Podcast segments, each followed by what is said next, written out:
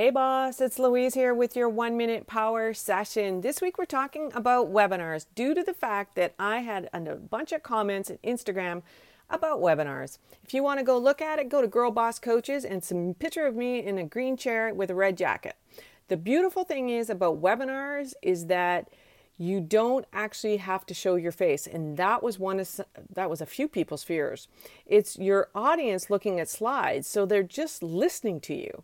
I think it's easier than doing a facebook live or an instagram story because i'm right with you on that because chicken little here doesn't like to do videos.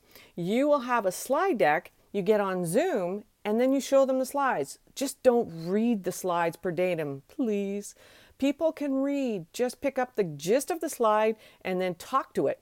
Believe me, you're the expert. They are not. If you want to get started creating your slide deck for someday, go to louisecorville.com slash webinar to get the free template.